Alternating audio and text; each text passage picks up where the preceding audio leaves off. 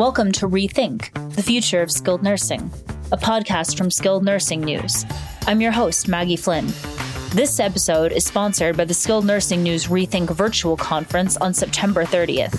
This virtual event will feature over a dozen speakers focused on the issues and challenges facing the industry, including C suite executives from national providers, REITs, and other industry thought leaders shaping the national discussion for skilled nursing and therapy.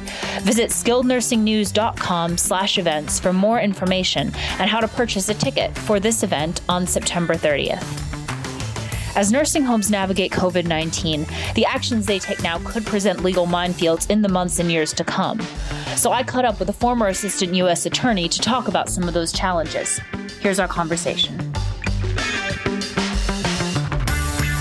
Am joined by John Ferry of Bradley Arant Boult Cummings. John, thank you so much for making the time to join me on Rethink today. Thanks, Maggie. I'm really happy to be here. So, in the COVID 19 pandemic, one of the earlier topics that came up for healthcare providers, not just skilled nursing providers, but hospitals, anyone who had to deal with providing care during a pandemic situation, is the issue of liability and legal immunity. There were quite a few different states that passed protections for healthcare providers that took various forms and had varying levels and even had some variance in terms of how they covered the facility versus the staff members. There was quite a bit of variation. The first place I wanted to begin is whether these liability protections are they normal when there's a disaster situation or did these particular set of immunity protections do they represent something new in the healthcare space just is it normal to see something like that in kind of a emergency disaster situation and if not, what made this situation unusual? I don't think it's completely novel. I mean, some states actually have immunity provisions that kick in automatically when an emergency is is declared.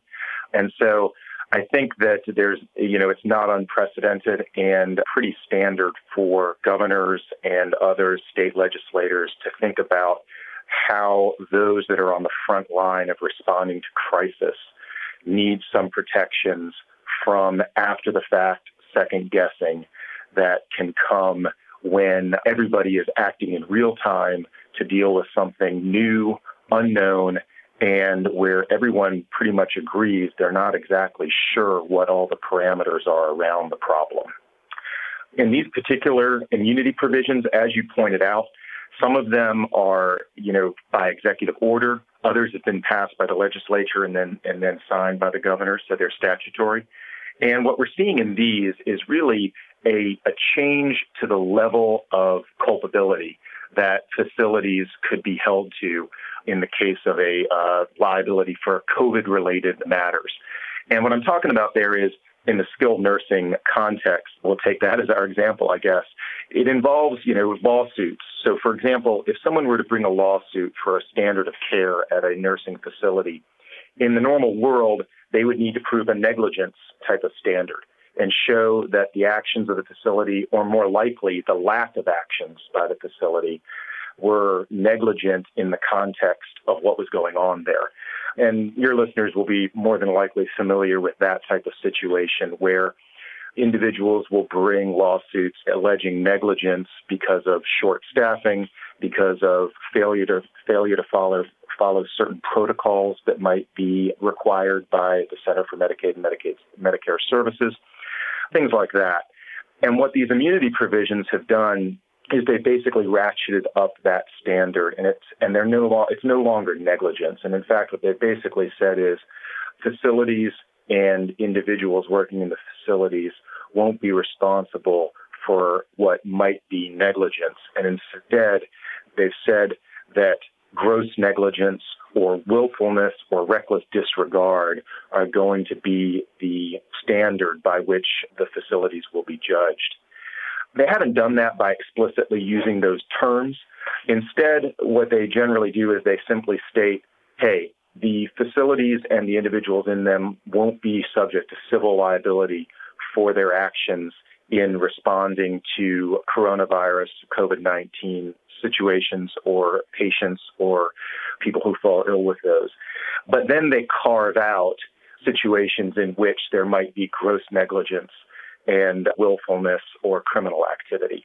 And those are all kind of loaded legal terms that we can get into a little bit more if you'd like.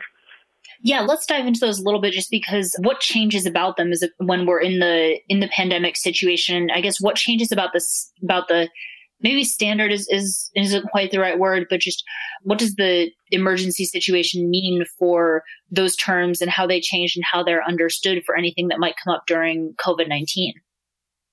Sure.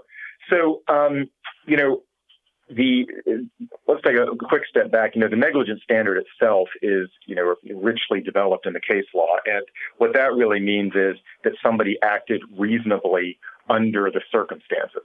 And so, even in, in an emergency situation, there would be a, a good argument that that standard is different than it would be in a non-emergency situation. But in a gross negligence type of situation, it's another legal term and it's developed in the case law. And as the term kind of implies, it's not negligence, it's something more. It is, it's something that may, may involve willfulness, something that, you know, to use a legal term, looks really bad. and what it means is for lawyers that might be looking at these cases that may, that you if you have somebody who is understandably distraught because a loved one may have uh, succumbed to coronavirus while in a, um, in a facility, they go to a lawyer and they say, Hey, I'd like to look into this. And what those lawyers then have to do is look at what they've got to show for a, a case. And when they see negligence, very familiar with that. That's how it's always been. But then they see, well, wait a minute, under these new statutes, it's going to require gross negligence. And that's a different analysis of whether that case might be viable. I think what you'd be looking at here, to take an example, you'd have a case that um, maybe somebody could argue negligence if a facility did not have sufficient PPE, you know, for personal protective equipment, because uh, you know that's considered what somebody reasonable would have in the case of an infectious disease. But if that PPE is not available, or if at the time that the, the facility is making these decisions, it's not quite clear just how contagious the virus is, that probably won't rise to the level of gross negligence. And a facility would not necessarily have, have liability for that type of situation, whereas under the old rules, a lawyer looking at this might consider that case more viable. I think that one of the things that facilities, you know, can look at in the few states that have passed these immunity laws is the fact that the people that are looking at bringing these cases may are still going to do a fact specific analysis. We're not going to see the end of cases being brought just because these laws are out there. Instead, what we may see is fewer, perhaps fewer cases being brought, or the facilities having a greater opportunity to dispose of the, to dispose of the cases early on in proceedings. That was something I had actually wanted to kind of touch on in the conversation, just what these protections will actually mean in terms of lawsuits that are brought because I know I've heard at least one lawyer talk about how personal protective equipment is likely to become a major issue in litigation thinking a few months from now. There was one order that I found quite striking uh, in the state where I'm based. I'm in Chicago. And Illinois, I believe, added some amendments to its order related to immunity regarding testing. I think it had to be some that long term care facilities had to have widespread testing, I believe, was part of that order.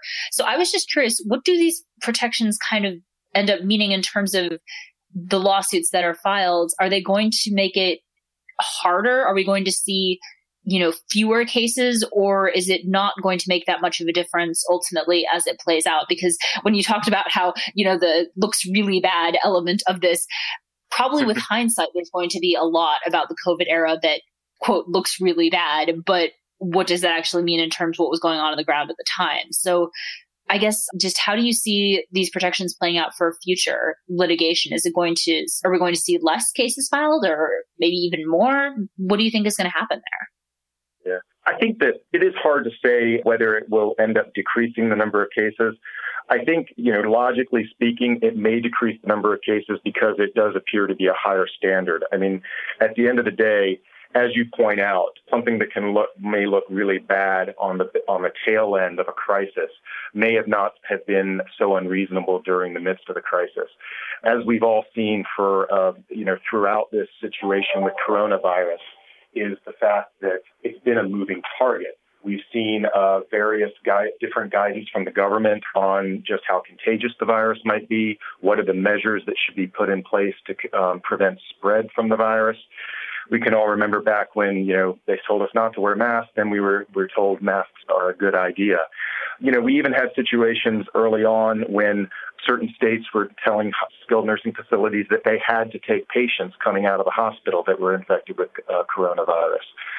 So I think that, you know, the good thing about these immunity provisions is that they take this into account. They take into the account the idea that sometimes in litigation, a year, two years after the fact, after the crisis, it can look very different than it did during, and memories are short.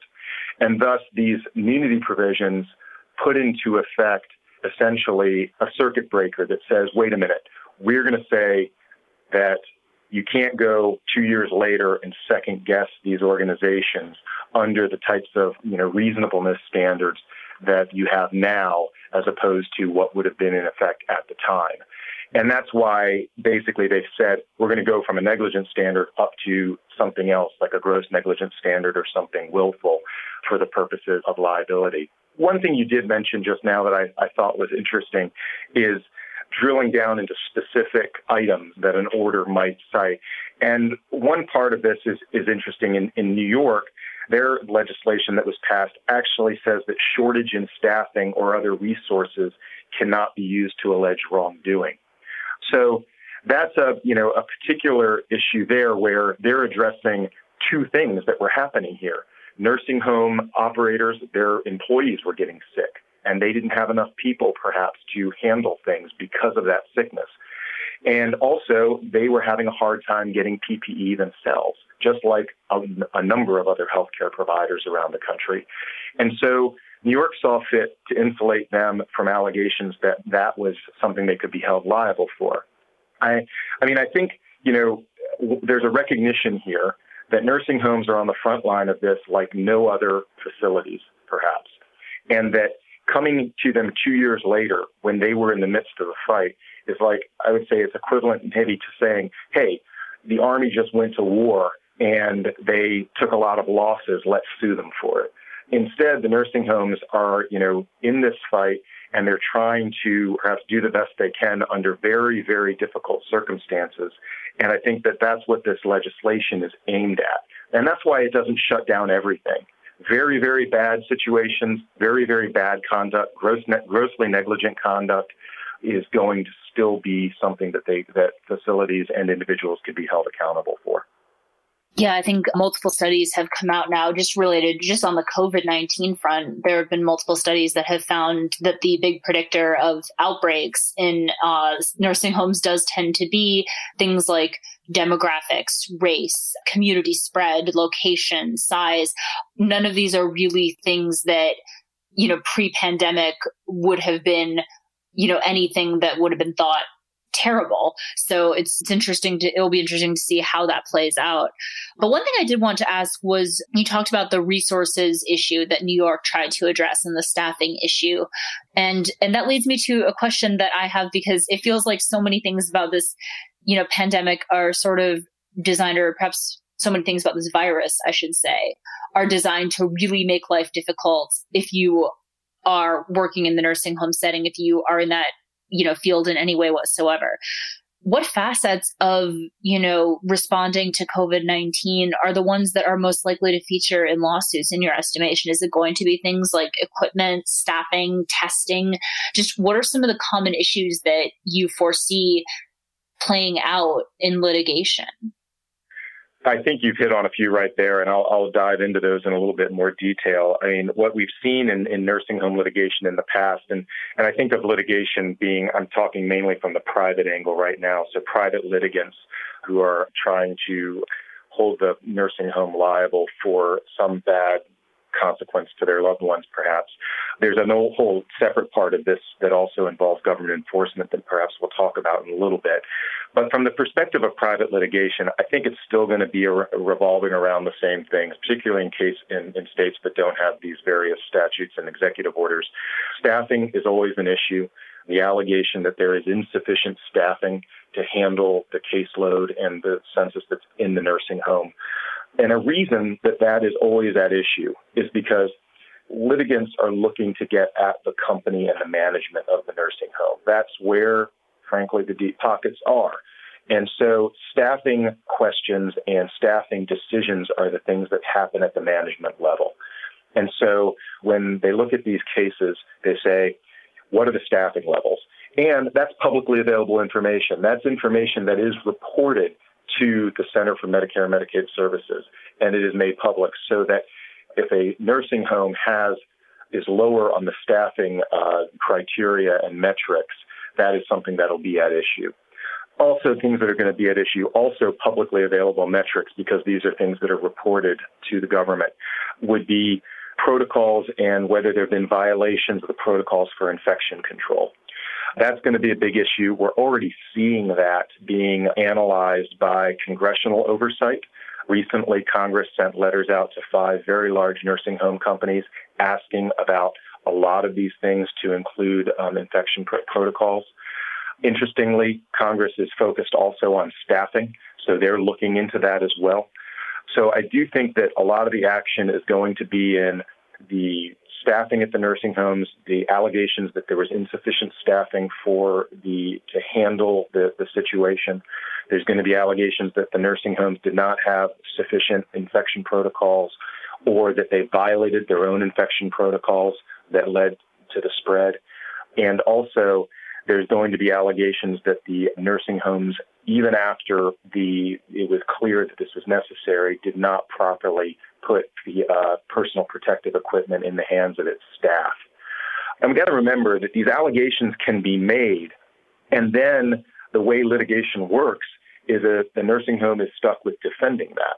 And that's, I think, one of the things that the New York law was getting at was this idea that if you allege that the nursing home didn't have sufficient PPE in a, in a lawsuit, and then that could break open an entire argument over, hey, could we get the PPE? What measures did we take to get the PPE? There were shortages of PPE, etc. And a nursing home would have to you know, spend extreme resources defending that allegation when everybody kind of knows at the outset that that was a big problem throughout this crisis. So New York has seen fit to essentially take that off the table as a as an area of dispute. But I think in other places where that hasn't been taken off the table, that certainly is going to be a big issue. You mentioned the other angle of this is the government investigations. And I did want to touch on that because back before all of this really began, the Department of Justice announced that it was pursuing this, uh, it was launching this national nursing home initiative, reading straight from their release here, which will coordinate and enhance civil and criminal efforts to pursue nursing homes that provide grossly substandard care to their residents. Now, this release uh, was announced March 3rd. And I remember this vividly because I was on my way to a conference, one of the last ones in the in the pre-COVID era, I think, and, and a, okay. an announcement about a CMS media call came through, and my editor and I were both absolutely certain that this media call had to do with the Department of Justice initiative. It had instead to do with health inspections related to infection control because of COVID 19. So, mm. this initiative by the DOJ has sort of fallen off the radar, at least I think for me, and I know for many people, just because of COVID 19 sort of taking all the oxygen out of the room. And that was not mm. intended to be any kind of um, any kind of pun, but it, it unfortunately does work. When it comes to the things that are happening with COVID 19, what might play into the Department of Justice's National Nursing Home Initiative? What are some of the things that might come up in terms of the pandemic that might fall under that government angle of investigation? Because again, that was announced. There hasn't been much about it, but it, it was something that was going to happen. Has there been any movement on that front? Right. Yes, that's a great question. And I, I, do think there's going to be some important effects here. I'm actually a former government enforcement lawyer. I was with the United States Attorney's Office here in Charlotte for seven years. And I saw how government enforcement priorities would move around.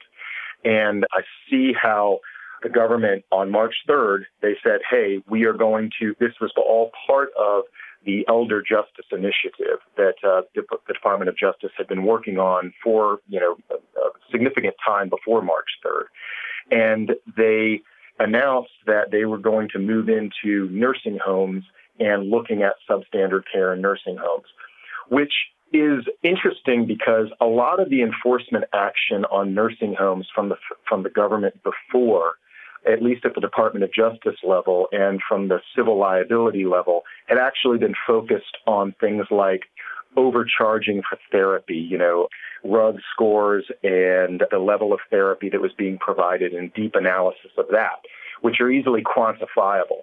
And what this signaled was a, a shift that DOJ was going to be looking more at the idea that people were just not being properly taken care of and which would lead then to problems of substandard care that, that we're familiar with, that, uh, you know, sores, contractures, things like that. Those have traditionally been very difficult cases for the Department of Justice to bring. And with focus in that area, what you get is when, you know, Attorney General Barr comes out and makes that announcement on March 3rd, there's going to be resources directed in that direction. So you're going to have U.S. attorneys' offices that will probably have elder coordinators that are responsible for keeping their eye on those types of issues. You're going to have portions of the Department of Justice that are tasked with looking at those issues and developing cases.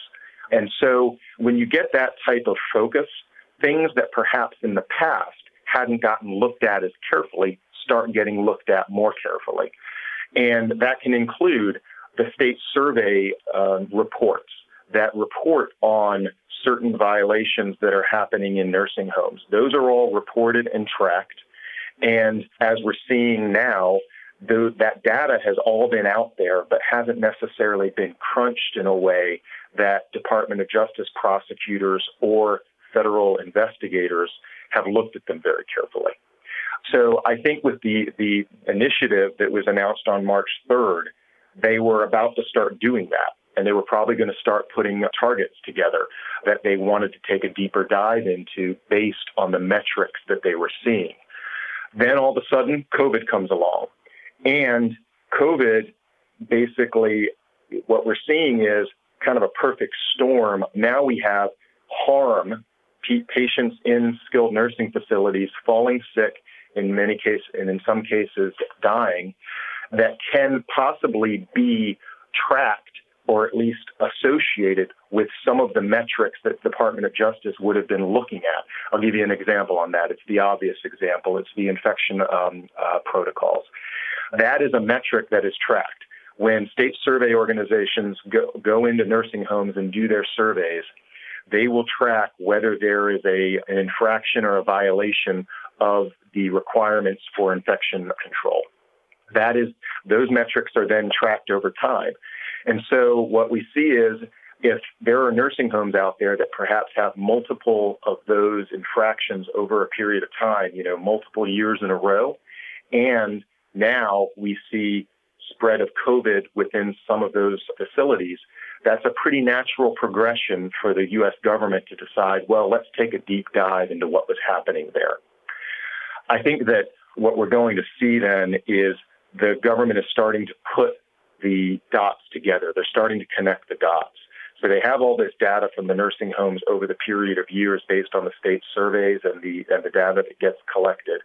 And then now they have problems with COVID and as you know, they have requested data. CMS requested data from all the nursing homes about their COVID related deaths or COVID uh, cases.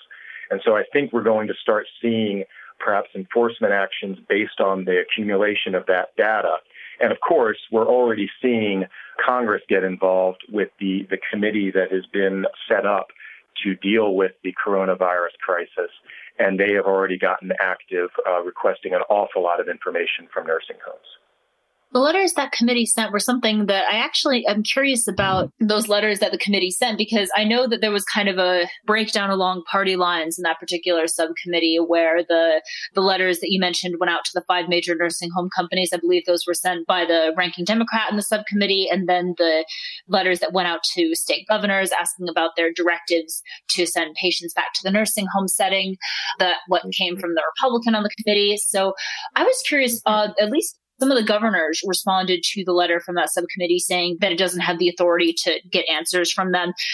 do the skilled nursing facilities have to reply to these letters? To is, is kind of what i'm getting at. Like is this something they have to respond to or do they have the option of saying like the governor you don't have the authority to do this. What is that situation? How much weight do those letters actually have to compel replies yeah, I have to tell you, I am not completely sure on the on the CARES Act whether that allowed the subcommittee subpoena power over private entities. I think that often when you get a request like this from Congress, it is difficult to kind of resist, you know, responding. But it's certainly something I imagine that uh, all of these companies will be looking into is whether they are responsible for providing the, you know, the great detail of information that the committees have, have asked for. Whether there is a, you know, formal legal obligation to respond to those those letters or not, I think it it is indicative, though, of the intense scrutiny that the uh, skilled nursing facilities are going to be under, whether it's from this particular committee or other parts of the government that look at this. We have to remember also there's another enforcement group called the PRAC that was set up by the CARES Act. That committee actually, I know, does have subpoena power and the ability to subpoena executives from private companies if it so chooses and they they are able to do that for basically to track the funds that have been distributed under the CARES Act. So I do think that whether there is a you know a formal a you know a legal obligation to respond on these on these requests, or whether there's some way of resisting it, that you know skilled nursing facilities are going to be you know in the sights of Congress uh, for for some time. Got it. And and really the last question I have, I am going to stick with the kind of the government angle for a bit, but moving gears a bit. In the pre-COVID-19 era, I remember we would cover different uh, false claims act settlements against whether it was therapy companies, skilled nursing facility companies, different cases related to the FCA would come up. We'd, you know, dutifully write them up and and check in with the companies, you know, usually working with the release from the Department of Justice. And mm-hmm. I'm curious, do you foresee that coming back after COVID 19 dies down? And I guess, what are some of the, I guess, what are some of the ways that might end up coming into play given the pandemic situation we're in? Is it something that just isn't an issue right now, or is it something that could conceivably come up even in the era of COVID 19? Yeah, I think there's a couple of ways the uh, the False Claims Act could come up. Well, first, I think you're right to note kind of pre-COVID 19 um, False Claim, uh, Claims Act enforcement in, in skilled nursing facilities. I think I, I alluded to this earlier that those were often focused on therapy and they're often focused on the way that skilled nursing facilities are paid by Medicare. You know, your audience will be familiar with this, but Medicare pays the skilled nursing facilities on a per diem basis, and that payment can be adjusted depending on the level of services and therapies that are being provided within the facility for that patient. And those cases had generally focused on manipulation of that type of data. And so that a facility that may be bumping up the RUG scores or providing higher levels of therapy than a patient needs or frankly could even handle. Those uh, types of cases were the ones where the government would come in and often get multi million dollar settlements from nursing facilities. Those cases are more tailored to the False Claims Act as opposed to cases I think that might result from the from the uh, COVID epidemic. And the reason for this is in those cases, what you're looking at is the payments to from Medicare to the facilities and how those specific payments can be quantified because certain metrics were allegedly manipulated that affected the payment in a very definite way. I think in the COVID situation, it's going to be far less quantifiable. If you have a situation where a patient has been in the nursing facility for some time, they've been getting just the services that they should be getting. But then the patient falls ill from COVID. It's hard for me to understand how the Department of Justice will be able to use the False Claims Act to say the, all of the services rendered by the facility are in some way worthless and thus recoverable by the government. I think that we are more likely to see different types of enforcement activity, perhaps administrative penalties for um, if the if the government determines that the facilities had breached protocols or breached requirements that are that are in the in the regulations, and we are likely and we we may see other types of enforcement activity where the government is looking at you know potential even even criminal enforcement for certain types of activity. The other place we could see this, though, um, taking this in a little bit different direction, is skilled nursing facilities have received money under the CARES Act. And as you're probably familiar with, the government distributed, you know, billions of dollars out to skilled nursing facilities based on the number of beds in the facilities. That money is supposed to be used for certain things. It could be that we see post crisis enforcement on the use of that money and that the government comes out to audit how skilled nursing facilities use the money that was distributed under the CARES Act. So we could see some of that as well. And that actually is a situation where specific money may be recoverable under the False Claims Act and under the penalties provisions of the False Claims Act. And I would say that skilled nursing facilities really want to keep an eye on that to make sure they can document how that money has been spent and satisfy subsequent government audits that it was spent in the ways that the CARES Act envisioned.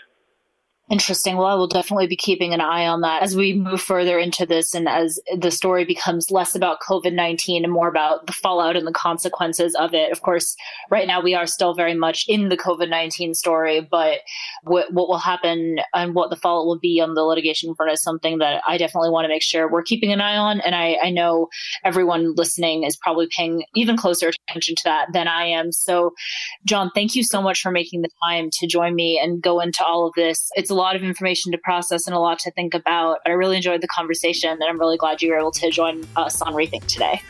I did as well, Maggie. Thanks for having me on. I appreciate it. Thanks for listening to this episode of Rethink. If you like what you heard, please subscribe on iTunes, Google Play, or SoundCloud. And for more news and insights on the skilled nursing industry, subscribe to our daily or weekly newsletters at skillednursingnews.com.